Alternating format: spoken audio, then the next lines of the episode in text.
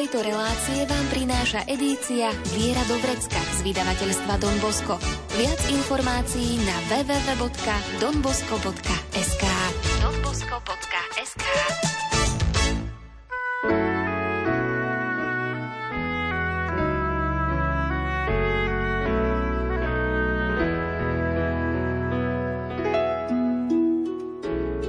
Viera do vrecka.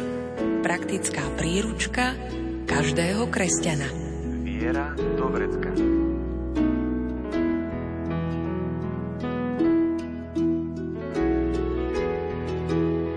Salesiánske dielo sa na začiatku 20. storočia začalo rozvíjať aj na území Slovenska.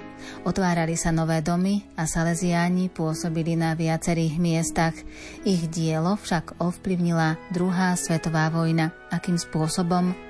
A nájdu sa aj v takýchto ťažkých a náročných časoch momenty vyvolávajúce úsmev. Dozvieme sa od Salesiána Dona Jozefa Lúscoňa. Nerušené počúvanie vám želajú Diana Rauchová, Marek Rímovci a Andrea Čelková.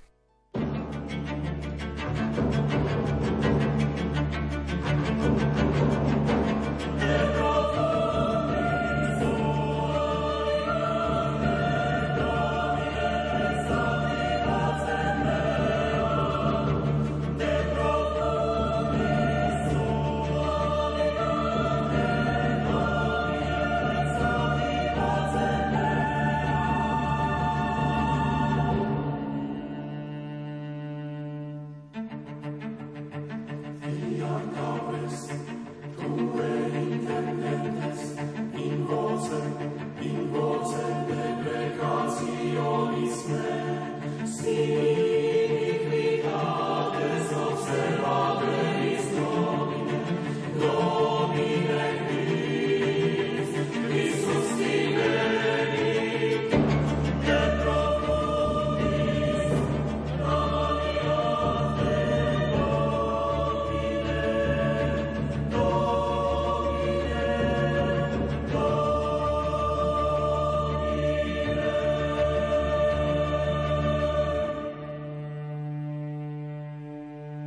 Aj dnes budeme rozprávať o Salesiánoch a budeme rozprávať veselo o Salesiánoch podľa rovnomennej brožúrky.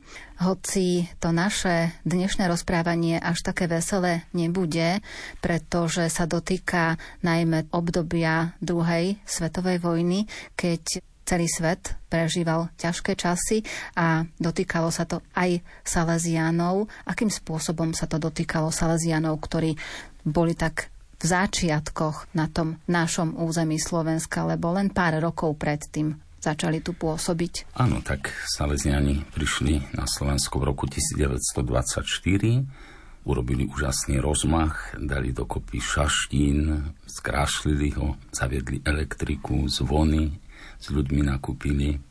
Tam je taká pekná epizódka, možno ešte ani nezaznela, že keď bol tam pán biskup Buzalka a práve bola taká vec, že všetko akože bolo úžasné, oslava veľká a ten vagač William začínal hovoriť a vítal a zrazu hovorí, že a počúvajte, otec biskup, a že potrebujeme tu aj elektriku zaviesť a takto. A on tak kašľal vraj, aby to nehovoril, veď práve dokončené boli tie zvony a veľmi veľa to stálo a veľa roboty a teraz čo si elektriku ešte k tomu a také. No a ten Magač bol huncut, pretože tak hovorí smerom k ľuďom. No počúvajte ľudia, nenašiel by sa tu niekto, kto by podporil túto myšlienku? Nedal by niekto ďalšie peniažky? No a že tam jeden vyskočil, hovorí, ja dám tisíc korún. Druhý vyskočil, ja tiež, ja dám tri tisíc. A že veľmi veľa sa už tam nazbieralo. No, ale potom tak troška vysvetlo, že v podstate oni boli dohodnutí a tam vyskakovali takí, ktorí chceli pozbudiť týchto ľudí, alebo takí roztlieskavači, povedzme. No ale vyšlo to vďaka Bohu, takže ďalšie práce tam boli. No a tento rozvoj taký veľký salesianského diela, kde mali pozvanie do všetkých veľkých miest, ktoré boli vtedy na Slovensku a pribrzdila tá druhá svetová vojna. Už 1939, keď to začalo veľmi tak, akože vyzeralo a na spadnutie to bolo, potom už aj to Polsko bolo okupované a vznikla aj protektora Čechy a Morava, tak došlo k rozdeleniu provincie, pretože to vtedy sme boli spolu s Čechmi. No a vznikla taká slovenská provincia, kde predstaveným bol Don Bokor. A zastavila sa činnosť Salesianov alebo nie? Rozvoj diela neprestal, pretože tie podmienky, a keď bolo to vojnové, tak tí Salesiani stále nejak pokračovali dopredu a išli tam, kde to bolo potrebné a vieme, že do tých Michaloviec tiež prišli. Mal veľkú zásluhu práve profesor Hlavač, ktorý tam učil a mal na starosti stredoškolákov a poznáme, že to bola taká vynikajúca osobnosť, tak ten tam priviedol spolu s obyčajnými ľuďmi, s mamou Gorazda Zvonického, priviedol tam Salesianov. A ono mám to zase taká milá epizódka, že vraj boli pozrieť, teda syna toho Gorazda, tá mama, aj tí ostatní. A bol tam aj profesor Hlavač a potom v autobuse vznikla rozpráva medzi tými jednoduchými ľuďmi, tak ich nazvime, lebo vždy najviac podporili tí jednoduchí a že tá mama Gorazda Zvonického hovorí, že a nemohli by sme my mať také niečo aj u nás v Michalovciach. Profesor Lavač hovorí, no veď ja by som to podporil. Čo k tomu chýba? Poprosme Salesianov, aby prišli. Ale bolo by dobré aj niečo vybudovať, do niečoho ich usadiť. A tá mama vykrikla, ja dám 100 korún na to, aby tu mohlo to vzniknúť. A pridali sa ďalšie žienky a tak sa to teda spustilo a v Michalovciach na východe bol otvorený ďalší dom už počas vojny. A je zaujímavé, že to bolo vtedy Michalovce boli veľmi chudobné. A dá sa povedať, že zo Zemplina tam sa aj schádzali tí chudobní, že bolo bežné, že prasata behali po hlavnej ulici a tak ďalej. To znamená, že už žili ako mohli títo ľudia, ale to dielo sa tak pekne začalo šíriť aj na iných miestach, aj Topolčany prichádzajú do úvahy v Nitre, takisto sa začalo Žilinu 1938. Takže bol rozmach, ale čo vám ešte nevzniklo? Fronta sa hýbala, takže je zaujímavé, to povstanie moc ani tak neublížilo Salesianom, pretože ich tak nezasiahlo. Tá oblasť, ktorá bola nejakým spôsobom povstalecká, tak len Žilina zhruba tam bola ale keď prechádzala fronta, tak už to bolo nebezpečné.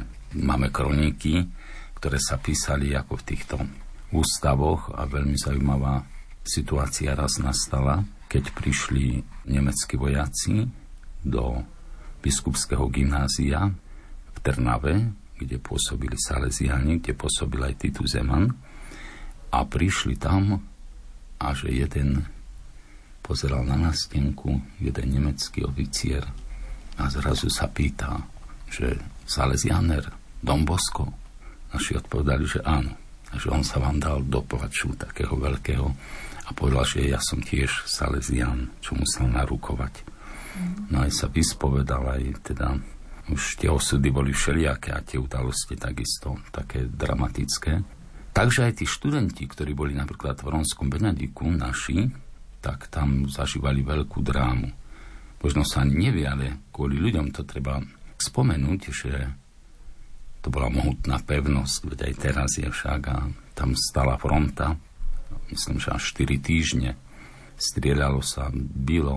Naši, keď išli aj do filiálky, do rovnice, takže museli dve hodiny kňazi ležať nepohnutie, čo nejaké miny padali okolo nich a keby zbadali ten pohyb, tak to by ich asi aj trafilo.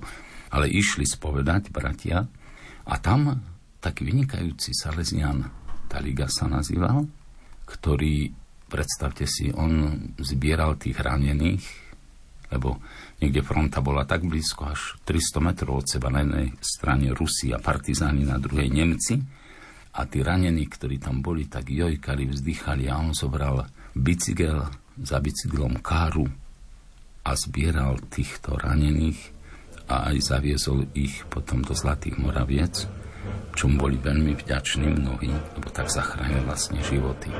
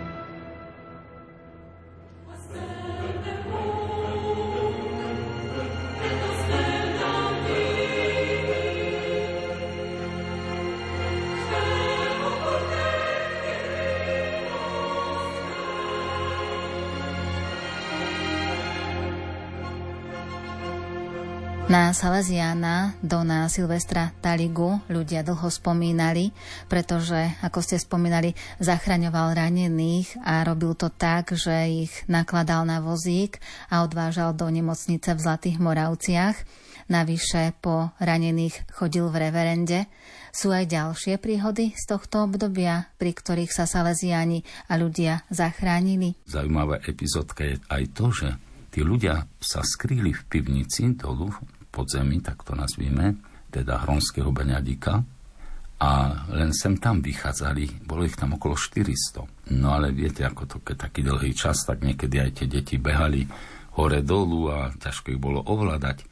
Ostatní, že boli ľudia dosť poskrývaní hore po tých kopcoch a mali tam buď nejaké pivničky alebo tak nejak.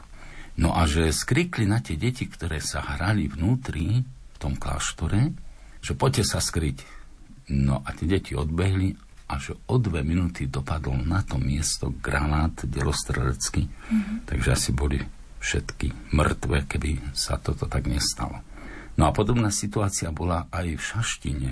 Už keď tá fronta potom sa posúvala postupne, tak, že tam prišiel zase nemecký oficier, ktorý chcel urobiť štáb v kláštore a chcel tam postaviť dela, obranu a to všetko na zastavenie tej armády, ktorá na nich utočila.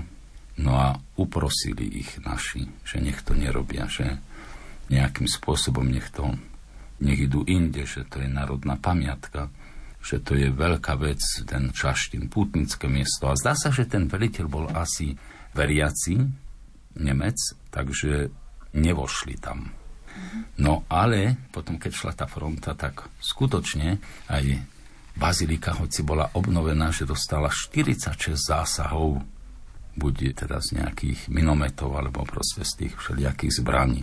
A ľudia boli opäť dole skrytí, sú tam tiež také priestory. No a tam aj to sa stalo, že nejaký nedočkavý mladík vybehol vonku a že toho zabila tam mína. Takže to boli také povedzme ako revolučné alebo teda vojenské časy, ktoré boli veľmi dynamické, veľmi náročné na prežitie. No a keď teda vojna prešla, tak Salesiani sa dali na nohy a začali všetko opravovať. Bolo treba to nejak zreparovať a nejakým spôsobom zase uviezť do chodu. Povieme si aj o tom, ale ešte čo sa týka práve toho vojnového obdobia a konkrétne aj gymnázia v Trnave, tak práve s týmto gymnáziom je spätý dnes už blahoslavený Don Titus Zeman. Áno, tá situácia bola takáto, že Don Titus Zeman bol vysvetený za kniaza v roku 1941. Prišiel za Don Bokorom na Miletičovu a hovorí mu, a čo teda so mnou, ako ďalej? No a Dom Bokor mu dal takú protiotázku, a čo myslíš, čo by si ty rád robil? A že on povedal, ja by som rád išiel študovať telocvik. A Dom Bokor mu hovorí, no kniaza, telocvik, na tú dobu to bolo také revolučné. No a Don Titus tak dal proti otázku, a teda čo mám akože robiť, alebo čo so mnou plánujete, kde mám ísť? A že Dom Bokor mu povedal, no, budeš na Miletičovej a budeš študovať chémiu na Univerzite Komenského. A že Don Titus povedal, kniaza chemia, tiež to nešlo dokopy. No ale myšlenka bola tá, že Salesiani pôsobili na biskupskom gymnáziu v Trnave a tam bolo treba učiť chemiu. A bolo treba, aby niekto sa teda na to pripravil. Na Don Titus bol ten, ktorý mal na to, takže pôsobil aj ako kaplan na Miletičovej, študoval tú chemiu, a ju dokončil, treba povedať, a zároveň už aj chodil učiť na to biskupské gymnázium. No ale tam, aby sme nezabudli, veľmi zaujímavé sú ešte iné také zaujímavosti z tej Trnavy. To spomínal Don Šipkovský. On tam bol ako asistent. Asistent je ten, ktorý je taký vychovávateľ, ešte nie je kňaz, je mladý, žije s tými chlapcami, snaží sa ich viesť, takisto aj disciplínu dodržiavať. A že raz tam prišiel za Don Valapkom, ktorý bol tam direktor a hovorí mu, niekto nám pravidelne fajčí v kultúrnej miestnosti hore na balkóne. A to bolo zakázané, tak Salesiani, alebo mladíci, teda Salesiani dbali, aby sa nefajčilo a bolo to treba dodržiavať. No a že mu ten Don Valabek hovorí, že pst, a že čo? Vieš čo, to ani nespomínaj. Don Titus tam skrýva mladého žida. Hore, tam niekde bola miestnosť, kde bol ukrytý, ale sem tam teda vyšiel aj ten mladík, nemohol vydržať, tak troška si pofajčil, no a tak zase to bolo také, že to sledovali. No a ešte pri tom prechode frontu, lebo tak niekde ubližili tie sovietské vojska, veď vieme aj Anka Kolecarová a tak ďalej, Takže sa báli, pretože boli už tam salesianky na tom gymnáziu, pomáhali, slúžili, aj varili a čo bolo treba, to boli vždy ochotné žienky a sestry dobre sformované. No a tak báli sa na ten čas prechodu frontu, tak je taká tradícia, že ich zamurovali pod schodište na dva dni. Tie sestry. Že kým neprejde ten front, aby teda ich neobjavili a tak. No, chvala nič sa nestalo, ale to sú také perličky z toho salesianského života. No, vojna skončila, povedali sme, že to začali obnovovať, ale už povstalci, alebo teda Slovenská národná rada počas povstania, vydala taký zvláštny dekret, že zoštátňuje všetky cirkevné školy. A potom išiel ten košický vládny program, a to ešte ani neboli komunisti, a oni to potvrdili. Tak sa vám tak stalo, že začínali do tých škôl cirkevných nasadzovať všelijakých riaditeľov, ktorí boli iného zmyšľania, neboli už takto ani veriaci. A práve v tej Trnave tam dosadili takého, ktorý v roku 1946, keď tam prišiel, ujal sa, začal to tam riadiť všetko a hovorí všetky kríže dole. Titus tam nebol vtedy a kríže dali dolu kde si do pivnice a keď Don Titu Zeman prišiel, tak zrazu križe nikde. Čo sa stalo? No ten riaditeľ nových dal sňať a tak a tak. Tak on a ešte dvaja študenti išli po tie kríže a dali ich naspäť. No a to bolo, jak sa hovorí, že liate benzínu do ohňa, pretože ten riaditeľ ho prepustil. Dal mu výpoveď, že nemôže učiť a to bola taká vlna ako dneska, keď o niečo sa bojuje, tak zrazu sa to tak po tom Slovensku rozniesie, že tak a tak, tak aj vtedy. To bola veľká téma aj pre médiá, aj pre církev, pretože sa videlo, že a nechápalo, že ak je to možné, že také nejaké veci sa zavádzajú proti cirkevným školám tak písali listy, pozbudzovali Donatitusa druhý, zas už vznikala opozícia, alebo teda tá komunistická mienka, že takto to malo byť a tak, pukalo sa do ohňa. No a že vraj mama povedala Don Titusovi, že Titus ani nemohol si to tak nejak prejsť ponad to, že si sa nemusel do toho miešať. Mami zvyknú takto nejak vidieť veci, dobré miesto, všetko. A Don Titus hovorí, mama, ale počúvaj, keď sa šíri zlo, tak to si sa mu musí postaviť oproti. Tak toto bola taká zaujímavá udalosť, čo ešte ani neboli také roky revolučné, ale už to teda, čo si sa tak zbieralo, také mračná, povedzme komunistické.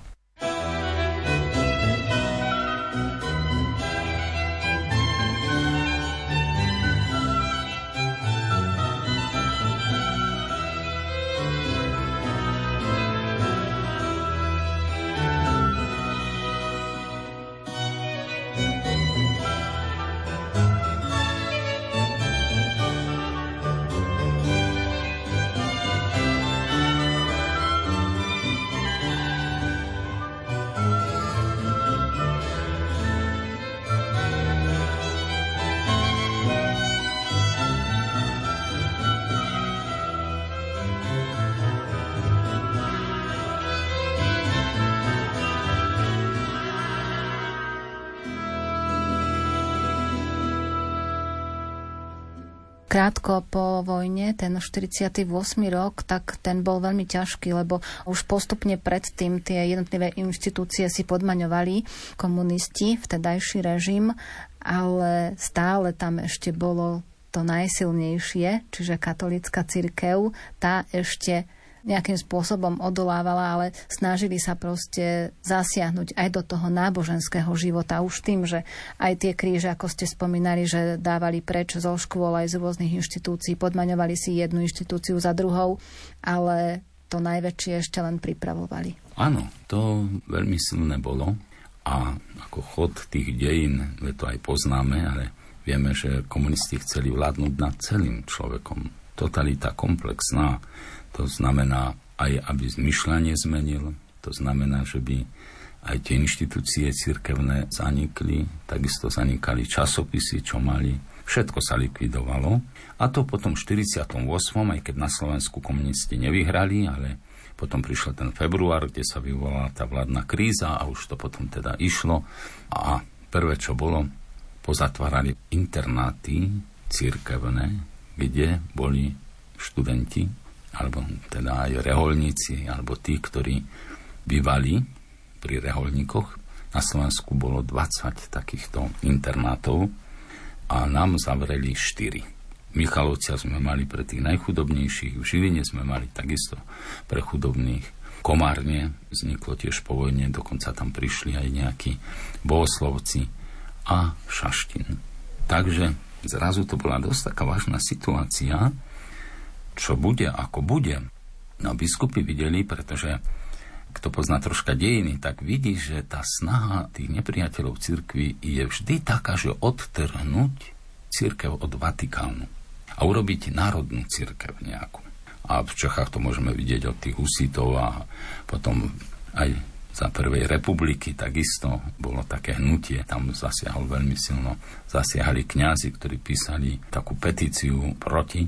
No a teraz to opäť bola takáto myšlienka a zneužilo sa aj názov katolická akcia. Mm-hmm. To bolo vonku v Taliansku veľmi také hnutie, také obrodné, povedzme, ako teraz je snaha tej synody zaviesť a uviezť do života mnohé pekné veci, tak aj tam. No a oni akože začali zbierať komunisti podpisy za to, že by sa otrhli veriaci ľudia a tak ďalej od Vatikánu a že katolická akcia si vyžaduje toto, tak môžeme jednoducho to povedať. A na to sa ozvali biskupy lebo títo komunisti a tá úderná peťka, ktorá toto všetko tam riadila, ako zvládnuť tú církev, musíme povedať, že to bola totalita stalinského typu. Historici ešte lepšie vedia, že prišlo okolo 500 poradcov vraj zo Sovietskeho zväzu, ako sa porátať s tými, ktorí by chceli nejaký odpor robiť. Takže už to bolo všetko také nažhavené, proticirkevné, tlač, všetko a tak ďalej. Písalo sa, akí sú to nepriatelia, že vatikánsky špioni a nechcú to zriadenie a brzdia pokrok a tak ďalej. Skoro ako dneska, by som mohol povedať, že dneska nás ešte nazývajú katolibanci, k tomu ešte dodajú. No a Pokračovalo to teda tak v tej atmosfére, že tí robotníci mnohí podpisovali takéto akcie. Našli sa aj kňazi, ktorí sa dali, akože otrhneme sa od Ríma. No a proti tomu biskupy napísali list, ktorý sa mal čítať na Božie telo, čiže na Sviatok Božieho tela. Keď si ale zvážime, ako rýchlo sa šíria informácie, v súčasnosti by sme mohli povedať, že bleskovo a aj v minulosti to bolo dosť rýchlo. List biskupov teda nezostal utajený pred komunistami. O čo sa snažili komunisti a ako postupovali biskupy? Už vedelo sa, že po ňom idú po tom liste biskupov, takže poštou nemohol ísť, tak boli poslovia takí, ktorí sa podujali, že to dopravia tie listy. Veľmi sa to bránilo, chytalo sa to, kto to prečíta, hrozby boli a tak ďalej. No a tam zrazu, kde sa aj čítal ten list, tak predstavte si, začalo zatváranie kňazov. Mm. Niekde boli vzbúry, niekde sa ľudia proti tomu veľmi silno vzburili teda aby uchránili tých kňazov. No a dokonca jeden z tej peťky, myslím, že to bol Firlinger, povedal, že musíme spomaliť zatváranie kňazov, lebo nemáme ich kde dávať do nejakého väzenia. No u Salesianov sa to stalo napríklad taká zaujímavá vec, že v hodoch pri Galante, to sme ten dom získali tak už po vojne ešte, kde sme presídlili vlastne náš teologický študentát a tam sa pripravovali. A tak sa vám to stalo, že čítal tento list Don Ernest Macak a už tam bol nejaký špion, ktorý ho chcel chytiť a odviesť. No ale že jemu sa podarilo utieť cez kukuricu do pola kde si a prebehol potom až do Bratislavy na Miletičovu a pýta sa opäť predstaveného, čo má teda teraz robiť. A Don Bokor mal taký nadhľad a vedel, že no, vo Vysokej na Morave zomrel kňaz tak choď tam zastúpiť ho, ja to poviem dekanovi, tak na určitý čas tam môžeš byť. A tam skrsla tá myšlienka, lebo on pôsobil veľmi blízko rieky Morava, že keby bolo ešte horšie, tak by mohli niekto previesť cez tú Moravu, prevádzač nejaký, dokonca aj našiel takého, Veľký Jožo bol jeho krycí názov, no a tak on si toto zapamätal a držal to v mysli. Možno ešte aj tak treba povedať, že to záhorie celé nie je ďaleko od Viedne, že mnohí mm. pracovali vo Viedni ešte aj za prvé republiky a, a tak ďalej, takže poznali aj tie chodníčky a aj sa pašovalo po vojne, takže boli takíto povedzme pripravení prevádzači, ktorí kvôli peniazom to robili. No a potom aj tých Salesianov, čo prevádzali, tak sa muselo platiť. No a teraz čas sa nejak posúva, čo s Titusom Zemanom štátna bezpečnosť osledovala od tých krížov. Takže, aby aj bol platný, ale že by aj troška tak nejak zišiel z očí, tak čo s ním? A našiel sa v Šenkviciach duchovný otec Alfons Paulen, s ním začal proces blahorečenia teraz, ktorý povedal, že ja ťa zoberiem za kaplána, budeš tu a tak ďalej. A to bolo všetko také božie riadenie, pretože tie udalosti, ktoré následne prišli, ono to ako keby všetko zapadlo jedno do druhého.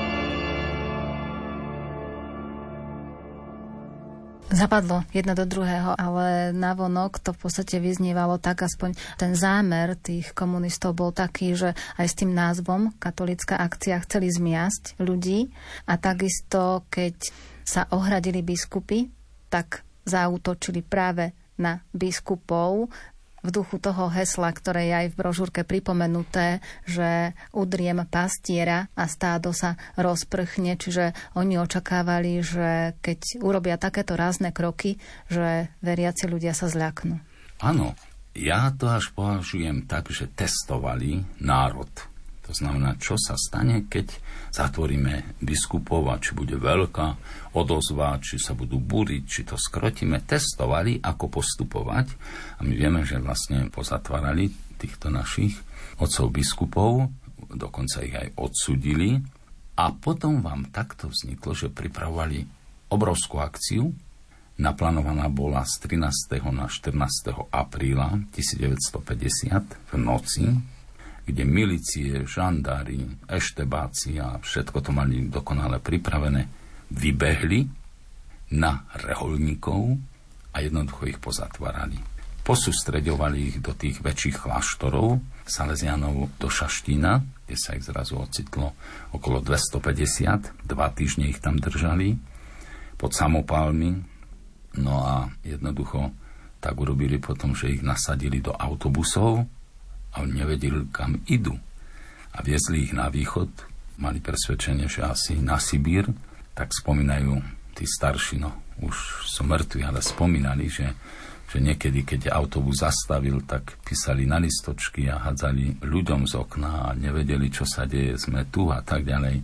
Previezli ich do Podolinca a tam previezli aj jezuitov, lazaristov, verbistov a iných mladých reholníkov, predstavených dali potom inde, niektorí aj tam sa ocitli, ale keď zistili, že tú disciplínu reholnú tí predstavení ešte u tých mladých udržujú, tak ich potom dali inde do Pezinka na iné miesta.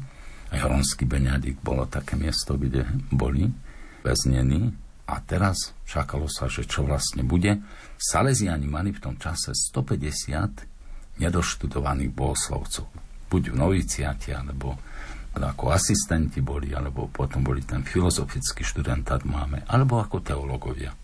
A tá masa bola úžasne veľká, no ale začalo preškolovanie týchto mladých reholníkov, na to tak spomínajú s úsmevom, lebo tí naši spolubratia boli veľmi pripravení, aj teologicky, aj vedomostne a títo, ktorí ich preškolovali, to boli aj jednoduchí ľudia. Tam sa aj tak hovorí, aký jeden buchal pesťou a komunizmus je už na jednej šestine sveta a bude sa zväčšovať, bude aj na jednej desatine, aj na jednej dvanastine. Neuvedomil si, že je to zlomok a že klesa smerom dole, teda, takže takéto všeličo sa udialo.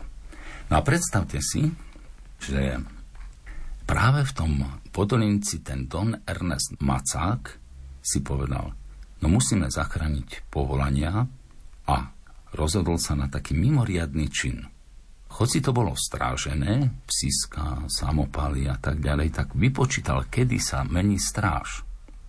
Kedy je tam taký priestor, povedzme, troška hluchý. Nehovoril nikomu vo veľkom, len pripravil jedného spolubrata Salesiana, lebo nástupy boli aj 3 x 4 krát do dňa. Menoslov sa čítala, bolo treba skriknúť tu.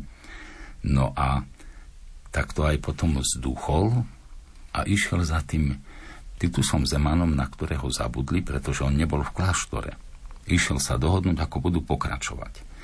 No a tá epizódka je taká zaujímavá, že v tom momente, keď vraj raz čítal ten policajt Ernest Macák, no tak stále vykrikol ten poverený spolubrat tu, no zase inokedy tu, ale raz vám zabudol. Ernest Macák a nastalo ticho. No a že ten policajt ako keby mal takú veľčiu tmu, že hovorí, aha, toho som ráno videl. A čítal ďalšie meno. Takže to bolo zaujímavé.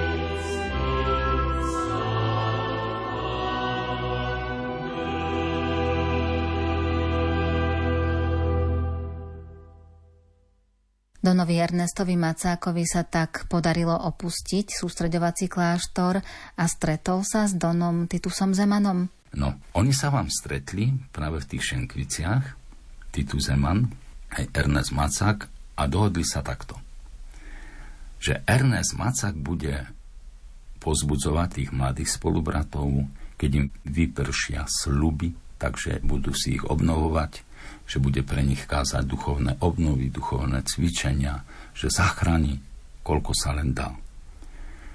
A tento Titus, že by prevádzal zase do zahraničia tých, ktorí by chceli odísť, tých, ktorí by boli na to schopní, pripravení aj psychicky, ktorí by to zvládli.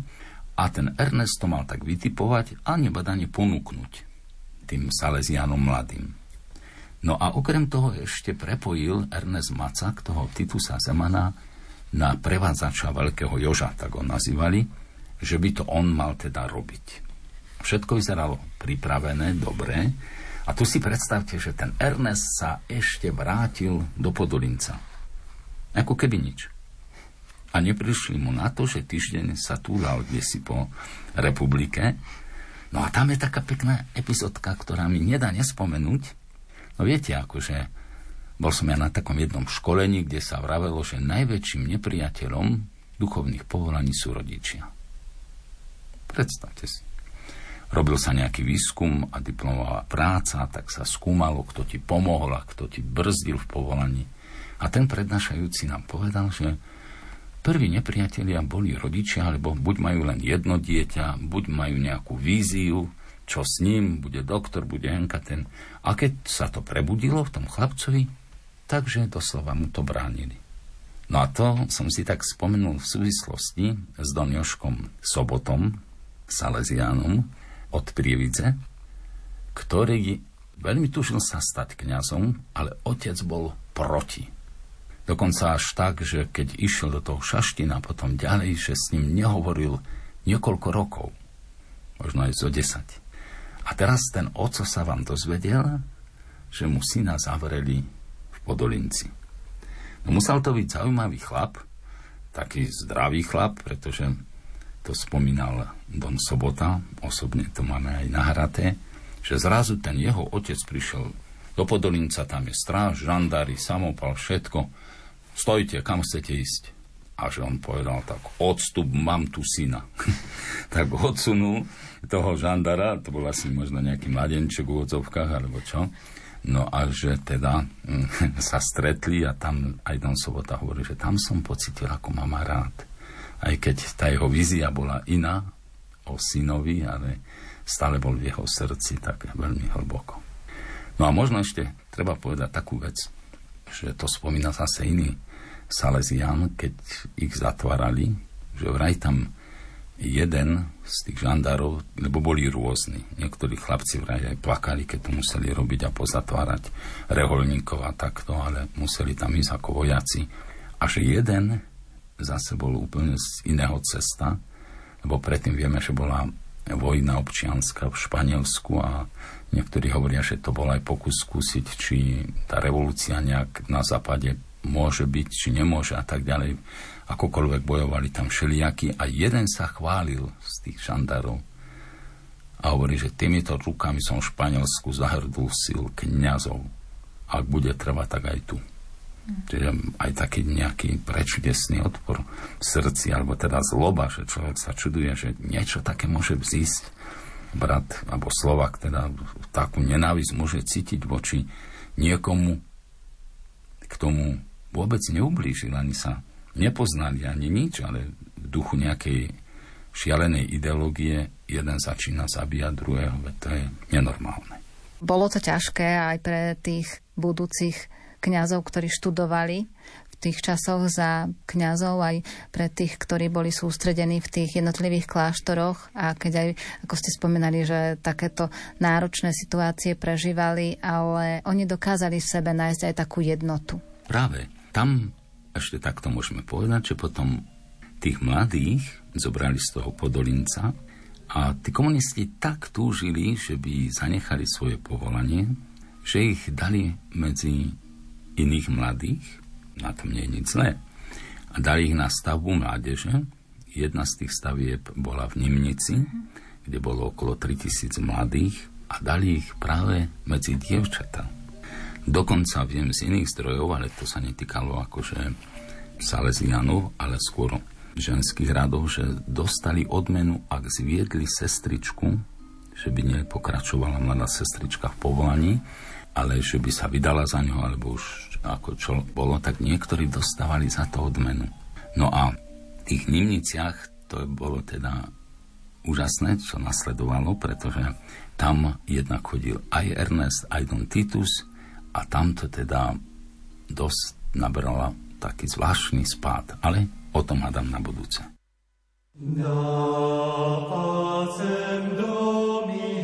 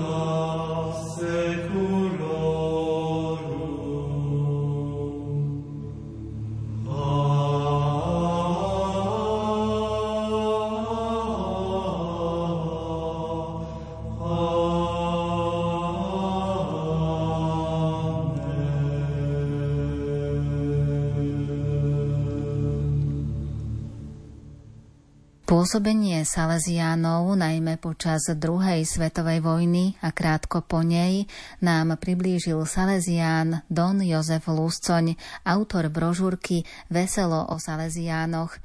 Aj dnes máme pre vás súťažnú otázku, čo chcel a čo napokon študoval blahoslavený Don Titus Zeman. Vaše odpovede čakáme v písomnej podobe. Môžete ich poslať buď na e-mail lumen.lumen.sk alebo na adresu Rádio Lumen, kapitulská 2, 97401 Banská Bystrica. Napíšte aj svoje meno a adresu a tiež názov relácie Viera Dovrecka. Jej ďalšie vydanie vás už dnes pozývajú počúvať Diana Rauchová, Marek Grimovci a Andrea Čelková. Dozviete sa, ako to bolo so Salesiánmi v časoch totality. Tému tejto relácie nájdete v edícii Viera Dobrecka z vydavateľstva Don Bosco.